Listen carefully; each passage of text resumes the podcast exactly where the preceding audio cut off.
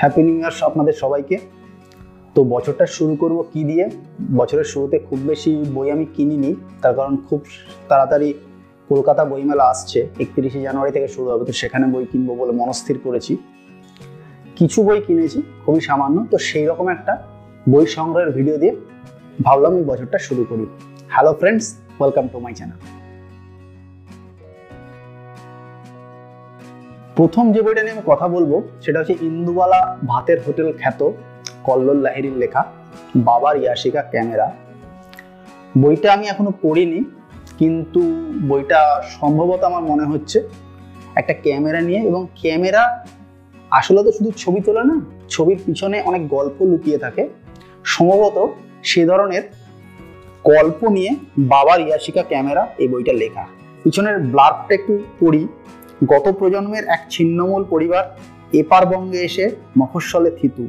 এখানে ভাড়া বাড়ি আছে, পাড়া আছে, গঙ্গার ঘাট আছে আছে হৃদয়ে কাটাকারের দাগ নিয়ে জীবন উদযাপন আর বাবার ইয়াশিকা ক্যামেরা, যে ধরে রাখে মুহূর্তকে।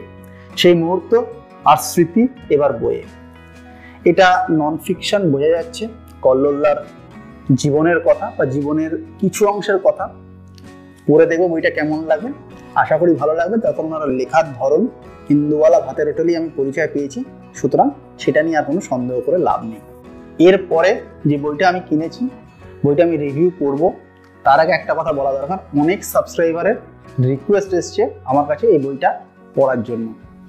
তাদের রিকোয়েস্ট আমি বইটা কিনেছি এবং আমাকে বইটা কিনতে ব্যক্তিগতভাবে যে হেল্প করেছে, অর্থাৎ কোথায় বইটা পাওয়া যাবে, এই ব্যাপারটা বুঝতে এক্স্যাক্টলি বইটা কোন পাবলিকেশন এই সমস্ত কিছু বুঝতে যে হেল্প করেছে, সে আমার এক সাবস্ক্রাইবার নীলাদ্রি। তো নীলাদ্রির কাছ থেকে হেল্প পেয়েছি এবং আরও অনেকের সাজেশন পেয়ে বইটা কিনেছি।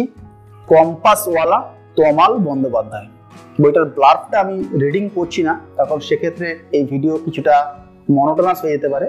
তবে এটা যতদূর মনে হচ্ছে, বাংলা বা ভারতবর্ষের ম্যাপ আঁকার উপর বেস করে একটা উপন্যাস, অর্থাৎ এক ইংরেজ সাহেবকে ম্যাপ আঁকার এই দায়িত্ব দেওয়া হয়েছিল এবং তিনি কীভাবে তার এই অ্যাসাইনমেন্টটা কমপ্লিট করলেন সেই ব্যাপার নিয়ে এই বইটা।